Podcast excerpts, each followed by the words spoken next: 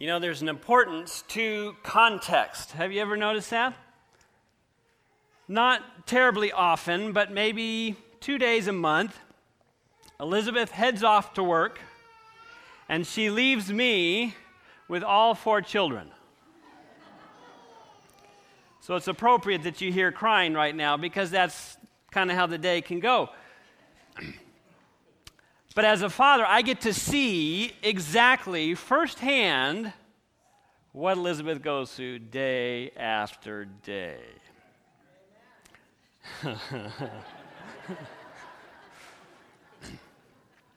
but we get by. We get the breakfast, we get the diapers changed, we try and keep things cleaned up. We get them changed out of their jammies into their clothes, play clothes for the day. And if it's warm, we send them outside. Thank goodness for warm days, right, parents? but it's beyond me every time as it rolls around i don't know she'll get home around 3.30 4 4.30 just depends on the day the house started out different than it ends up at that time of the day.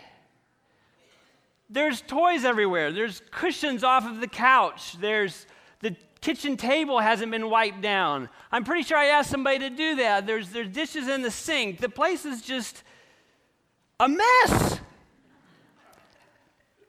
And then there's the phone call. I'm not as sophisticated as you, Dan. Can you help me back there, Val? No, it's too late. I didn't coordinate this. Bring. I didn't know you grew up with Gordon Kloko, by the way.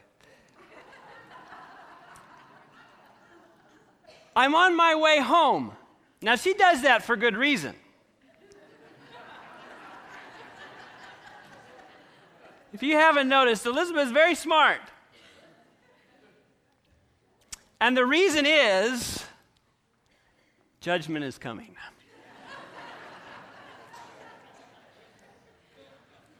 Oh, you're coming home early. Great. All right. Uh, okay, I gotta go. Click. Mom's coming home. All hands on deck. Everybody, clean up your room. Matthew, pick up your clothes. Lauren, do this. Marianne, where's Marianne? How come you have mud everywhere? Oh, we got to pick this up. Go, go. We have about, what, 20 minutes. Hurry.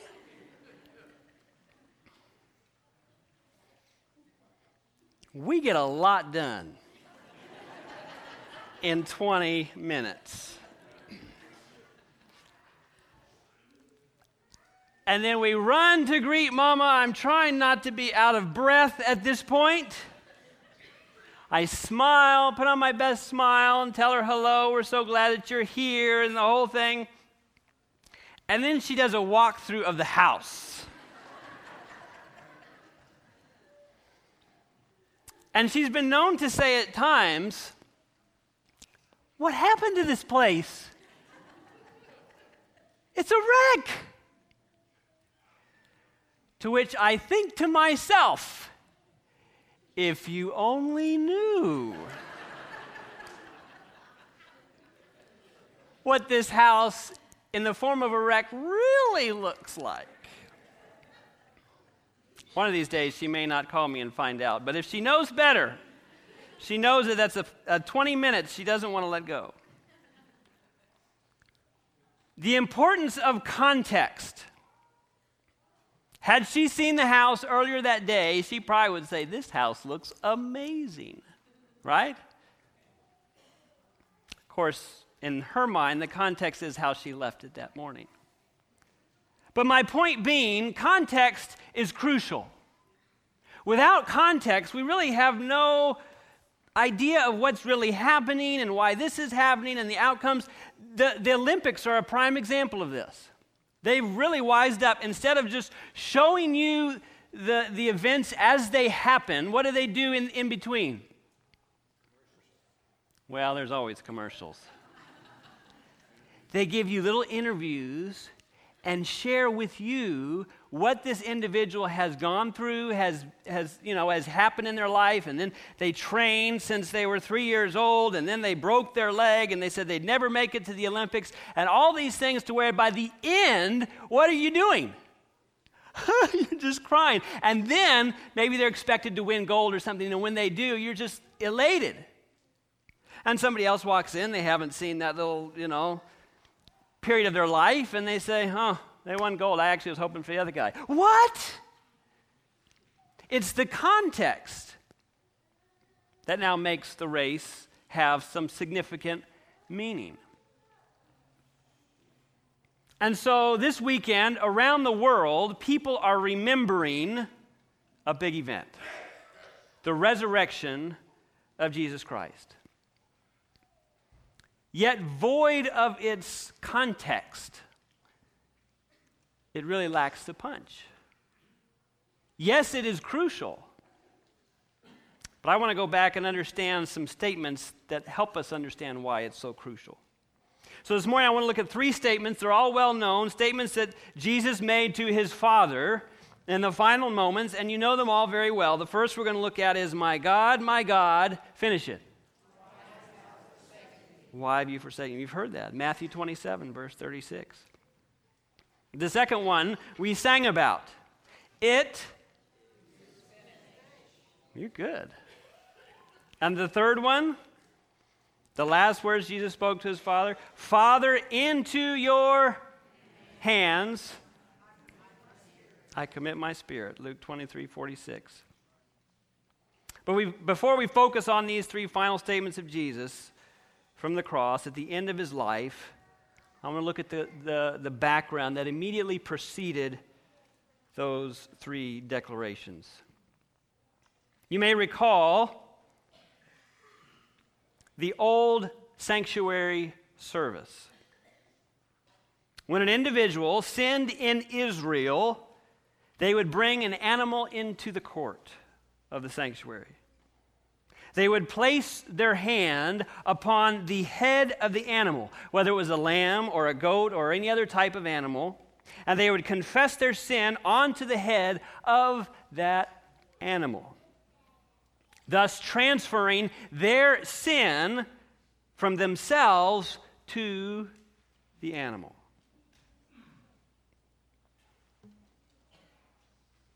And notice all of this transference took place while the animal was yet alive.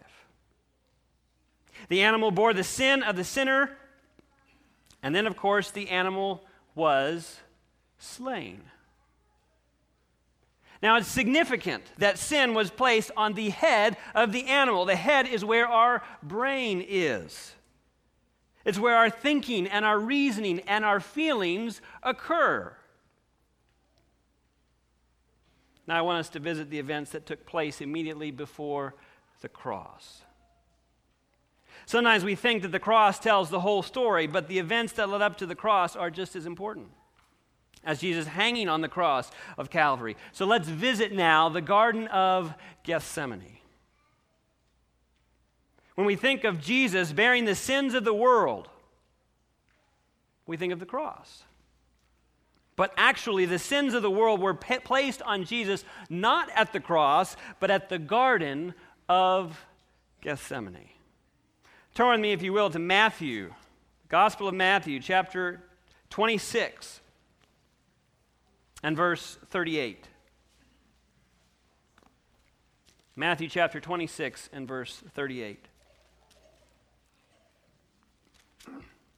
And there we read, Then he, Jesus, said to them, his disciples, My soul is exceedingly sorrowful, even unto death.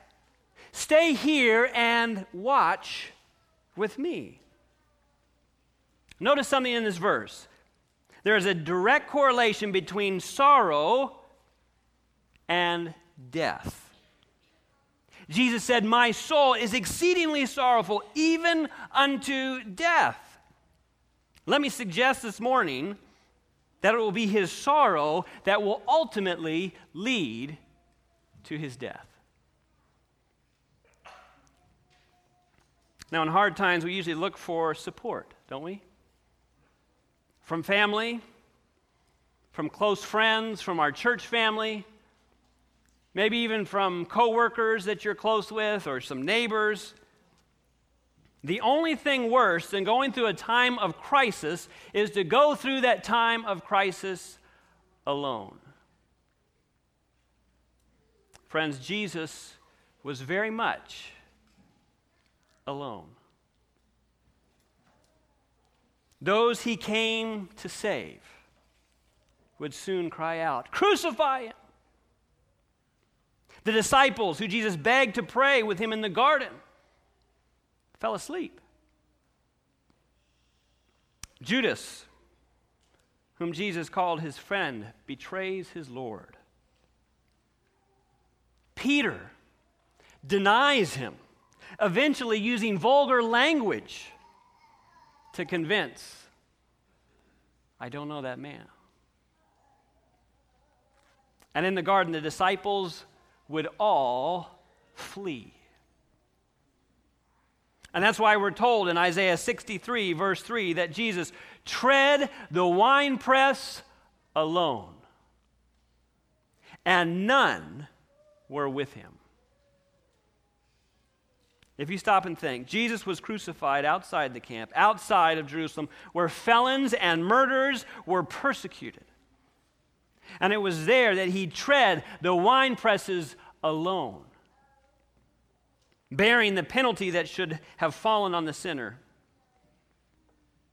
He was very much alone, and none was with him. He had no earthly support. As Jesus hung on the cross, it seemed like even his father forsook him because he cried, My father, my father, why have you forsaken me? So he didn't feel the support of his father. Let's follow Jesus a little closer in the garden. Matthew 26 speaks about a cup that Jesus was going to drink. Three times Jesus uttered a prayer of anguish to his Father. Look at Matthew 26, verse 39. We are told he went a little further and fell on his face and prayed, saying, Oh, my Father. You can just hear the passion in his voice. My Father, if it be possible, let this cup pass from me. Nevertheless, not as I will but as you will. And then we're told in verse 42 that Jesus prayed the same prayer again. And it says there again, a second time, he prayed, Oh, my Father, if this cup cannot pass from me unless I drink it. Notice he had to drink what was in the cup. Your will be done. And then we're told in verse 44 so he left them, went away again, and prayed the third time, saying the same words. Three times Jesus is crying out in anguish to his Father to take away the cup if it is possible. But of course, the question we are left asking is what is in the cup that was so difficult to drink? The word for cup that is used there is the same word used in Revelation 16 19, where we are told that Babylon will drink of the wine of the fierceness of God in the cup. So, what was in the cup? Was the wine of God's wrath. And the question is who gave Jesus that cup with the wine? John 18, 11 tells us this is when Peter took out his sword and he was about to cut off the ear of the servant. And Jesus said, So Jesus said to Peter, Put your sword into its sheath. Shall I not drink of the cup which my Father has given me? The cup was given to him by his Father to drink of the wine of the wrath of God.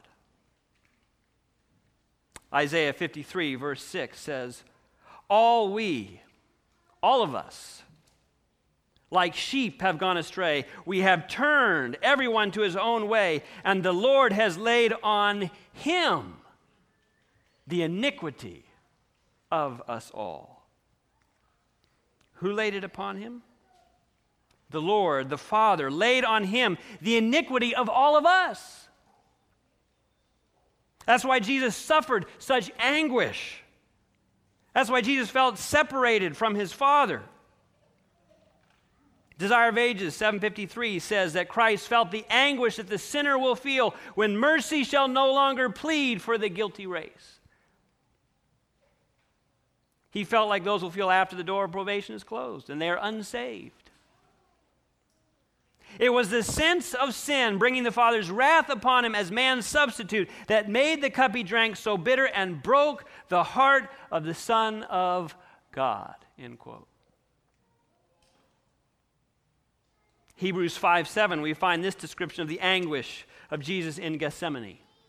Hebrews 5 7, who in the days of his flesh, when he had offered up prayers and supplications with vehement cries and tears to him who was able to save him from death. Notice the words prayers, supplications, cries, tears that he uttered to his Father. As I imagine him clawing at the earth so terrible was his anguish in Gethsemane as the sins of the world were placed upon him. Have you ever done something terrible that you know you shouldn't have done? And been convicted of that. And that's just washed over you. And you feel so guilty. You feel so dirty. You feel so ashamed. You feel so separated. In fact, it can be very overwhelming. Add to that the person sitting next to you, their shame and their guilt and their sin. And on the other side, the pew behind you, in front of you, the whole world. All on one pinpoint in the universe the heart of God. Luke 22 44 says that Jesus sweat drops of blood. It says, being in agony, he prayed more earnestly. Then his sweat became like drops of blood falling to the ground. Has anyone here seen anybody who is filled with such anguish that they sweat drops of blood? It's been several years ago now, the film The Passion, which I have not seen, but in reading about it and hearing about it, depicts the incredible physical pain Jesus endured. Yet it misses the bigger picture. In the Garden of Gethsemane, Christ suffered in man's stead and the human nature of the Son of God staggered under the terrible horror of the guilt of sin. Until from its pale, staggering, quivering lips was forced the agonizing cry, Oh, my Father, if it be possible, let this cup pass from me. Human nature within and there have died under the horror of the sense of sin had not an angel from heaven strengthened him to bear the agony. Christ was suffering the death that was pronounced upon the transgressors of God's law. Found in Amazing Grace, page 168. Human nature would have then and there died unless that angel would not have come and given him strength. The pressure of sin would have crushed him. Before anyone laid a finger on him. So, with that context, let's look at those three declarations of Jesus on the cross. The first, John 8 29, we're told something of the relationship between Jesus and his Father, and Jesus speaks and says, and he who sent me is with me. The Father has not left me alone, for I always do those things that please him. The Father has not left me alone, he says during his ministry. But as Jesus is hanging on the cross, the sins have been placed upon him in the Garden of Gethsemane. He has drunk the cup of God's wrath, and he cries out in anguish from the cross, My God, my God, why have you forsaken me? Why did Jesus cry those words? because the guilt of every sin pressed its weight upon the divine soul of the world's Redeemer. The evil thoughts, the evil words, the evil deeds of every son and daughter of Adam called for retribution upon himself, for he had become man's substitute. Though the guilt of sin was not his, his spirit was torn and bruised by the transgressions of us. 2 Corinthians 5:21 and he who knew no sin became sin for us that we might become the righteousness of God in him.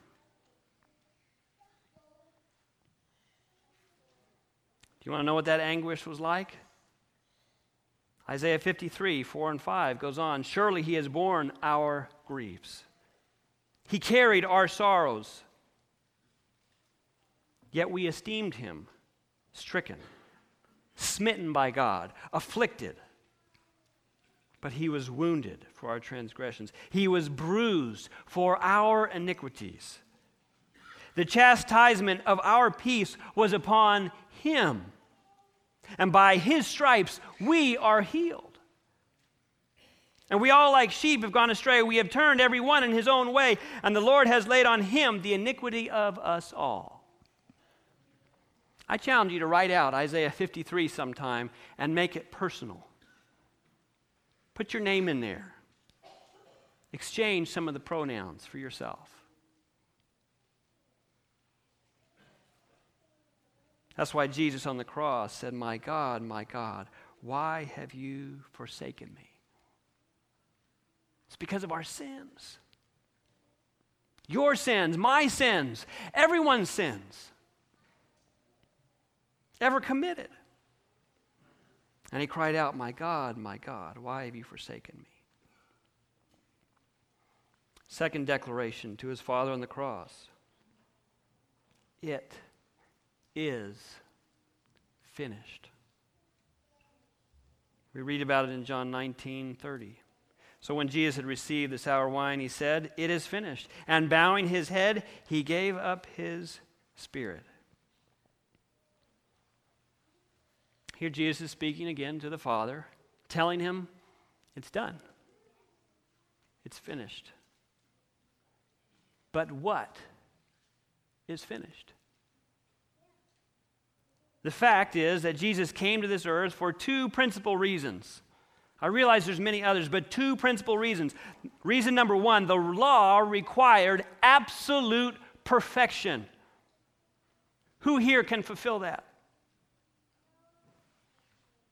Even if you never did another sin or committed another, another sin from this day forward, who would pay for the ones yesterday and the day before that?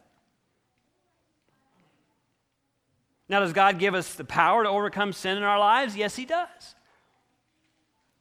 But that doesn't rectify past sins, and the law requires perfect obedience to the law. And the reality is, we've all sinned. We've all fallen short of the glory of God, the Bible tells us. We're all sinners. We cannot meet the requirements of the law. So Jesus came to this world to live the life that the law requires of us. He came to live in our place. He came to weave a robe of perfect righteousness that he could offer in fulfillment of the law in our place. So he did that. But he did something else. He also had to take care of the problem of sin. So, after Jesus lived in perfect character, in harmony with the law, and wove a robe of righteousness, then Jesus took upon himself all of our sins. And he died on the cross for those sins. He lived for us and he died for us. He lived in our place and he died in our place. And Jesus is saying to his Father, It is finished. Through my life, there is now a perfect robe available. And further, I have died for the sins of the whole world. The plan of salvation has been made available to all. So, does that mean that salvation was finished at the cross? Or did Jesus ascend to heaven to finish the work in the heavenly sanctuary? Well, the answer is both. The fact is, at the cross, Jesus finished the provision for salvation. A way was provided for all mankind. There was a perfect life, and there was a death for sin available. But he continues his work of applying his life and death. To those who, through repentance and confession and faith in Christ, claim what Jesus did. Which brings us to Christ's final declaration on the cross. We find it in Luke 23 46. And when Jesus had cried out with a loud voice, he said, Father, into your hands I commit my spirit. And having said this, he breathed his last. You know, it's interesting. Jesus felt forsaken by his Father. He had said, My God, my God, why have you forsaken me? But notice that when he dies, he doesn't die without hope. Because he says to the same Father, Into your hands I commit my spirit. What is his spirit? Let me suggest it's the breath of life, along with that, their personal identity their character. So, in essence, Jesus is saying, Father, preserve my character in your record. Because you promised that if I was successful, you would resurrect me. So, while Jesus felt forsaken, at the same time, he knew he was not forsaken. You might be thinking, how's that possible? Spirit of Prophecy tells us in the Echo, September 15, 1892. But when in his expiring agonies, despair pressed upon the soul of the Redeemer, he relied upon the evidences that had hitherto been given him of his Father's acceptance. And as he yielded up his precious life by faith alone, he rested in him whom it had been his joy to obey. He didn't feel it, it didn't make sense. Everything on the peripheral, everything in front of him, everything he felt said, God, My God has forsaken me. But by faith alone, he rested in him who it had been his joy to obey. Jesus knew his Father from previous experience. Friends, if you wait until that moment when nothing around you feels like God is there, you'll be lost. But if when that moment comes, that moment of doubt, that moment of persecution, whatever it might be, if in that moment you can say, I don't feel it, it doesn't make sense, but I know the character of God. I know He loves me, He cares for me. I know I can trust in Him, even though I don't get it. The quote continues Though he realizes but dimly that he shall triumph over death, he cries with a loud voice, Father, into thy hands I commend my spirit.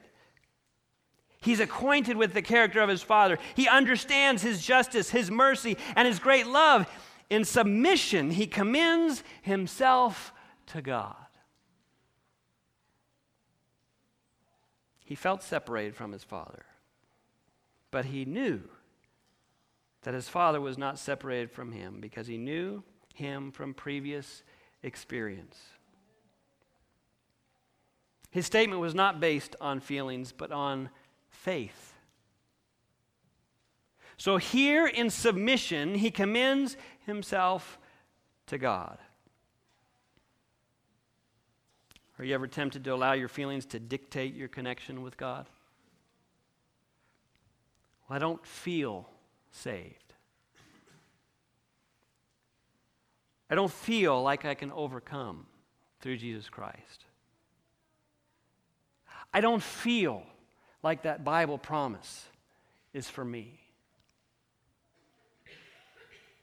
No, Jesus didn't depend on his feelings or his emotions, but rather he trusted and depended on the promises of the Father because he knew his Father from personal experience.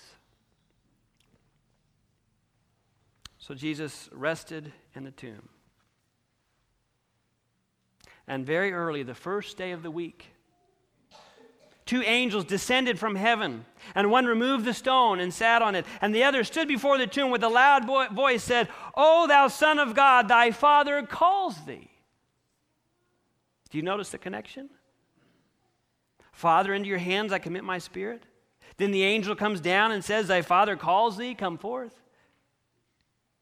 His Father fulfilled his promise. So, who raised Jesus from the dead? Who resurrected Jesus? Was it the Father? Was it the angel? Or was it Jesus himself? Let me read this to you from the SDA Bible Commentary, Volume 5. It says, He who died for the sins of the world was to remain in the tomb the allotted time. He was in that stony prison house as a prisoner of divine justice. He was responsible to the judge of the universe.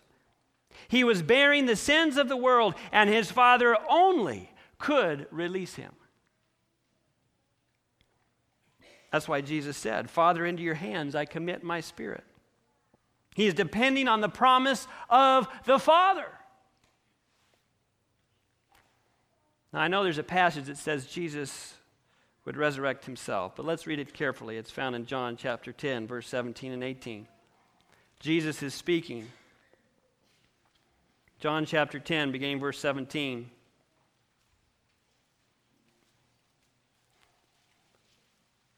Says, Therefore my Father loves me, because I lay down my life that I may take it again. See, there it is.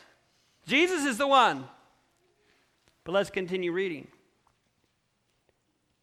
No one takes it from me, but I lay it down of myself. I have power. Really, a better translation of that type of power is authority. I have the power and authority to lay it down, and I have power to take it again. Why? This command I have received from my Father. He was a prisoner of divine justice. And he relied on the promises of the Father, who he learned to love and trust through personal experience. And his Father resurrected him. And what does all this mean for us? tells me three things. My God, my God, why have you forsaken me? tells me that Jesus died the second death. He felt the weight of my sins that he bore the penalty that I deserve, that my sin was transferred on the head of Jesus Christ. And under the burden of my sin, he cried, My God, my God, why have you forsaken me? It tells me it is finished. Jesus succeeded. He has made provision for us, for you, and for me. He has lived in our place, and He has died in our place. He has provided me with a way of escape. It is finished. And thirdly, into thy hands I commit my spirit. In his darkest hour, as the demons of hell pressed against him, and told him there was no hope, it was over, give up, that he'd be eternally lost, never to live again. That even during that overwhelmingly dark time, when everything he saw and knew and felt seemed hopeless, Jesus had hope. It's the same hope you and I can have, by the way. Hope in the Father that he knew. Hope in the Father he loved and trusted. Hope in the promises of his Father. And while he didn't feel it, he believed it and said, Father, into your hands I commit my spirit. Pa- Father, preserve my character in your record. And every promise of God was met in the resurrection of Jesus Christ. I am the living one. I was dead, and behold, I am alive forever and ever, and hold the keys of death and Hades. Revelation 118. 1 Corinthians 15 57. But thanks be to God who gives us the victory through our Lord Jesus Christ. Romans 8 11. But if the spirit of him who raised Jesus from the dead dwells in you, he who raised Christ from the dead will also give life to your mortal bodies through his spirit who dwells in you. Galatians 3:13 Christ has redeemed us from the curse of the law having become a curse for us. John 14:6 I am the way, the truth and the life. John 10:10 10, 10, For I have come that they might have life and might have it more abundantly. John 14, 2 and 3. For I go to prepare a place for you. And if I go and prepare a place for you, I will come again and receive you unto myself, that where I am, there you may be also. Romans 8, 34. It is Christ who died, and furthermore is also risen, who is even at the right hand of God, who also makes intercession for us. Had Jesus not resurrected, the whole thing would be a fairy tale. But provision has been made. The sacrifice was accepted by the Father. And now Jesus stands at the right hand of the Father and is interceding on our behalf to apply His blood, His perfect blood on our behalf. He longs to offer his perfect life in our place. He longs to apply his death in our place to become the curse for us that we might receive the righteousness of Christ. Will you accept him today? Are you willing to say, Lord, I don't want your death and your pain and your agony to go in vain for me. I want to accept your sacrifice. I want to accept the peace that you offer and the hope that you offer, the assurance that I can have. All around the world, people are looking for hope and for peace and assurance. If you could put it in a bottle, they couldn't keep it on the shelves. And Jesus says, I freely offer it. And if the Lord has touched your heart and you want to make a commitment to Him, I invite you to come forward. Dear Heavenly Father, we've been reminded again today. We've heard the story so many times, it's easy for our hearts to grow cold, to be numb.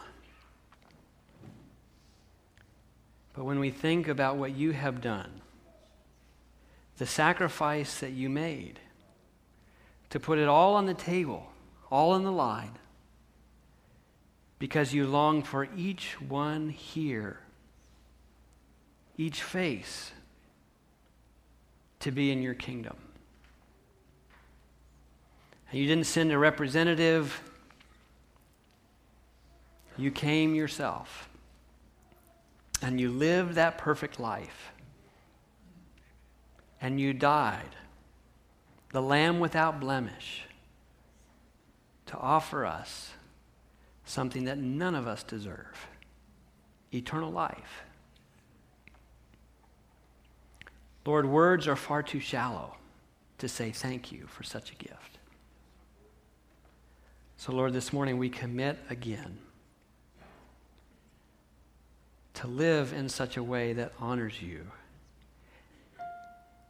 and demonstrates to the world that we have been forgiven. In Jesus' name we pray.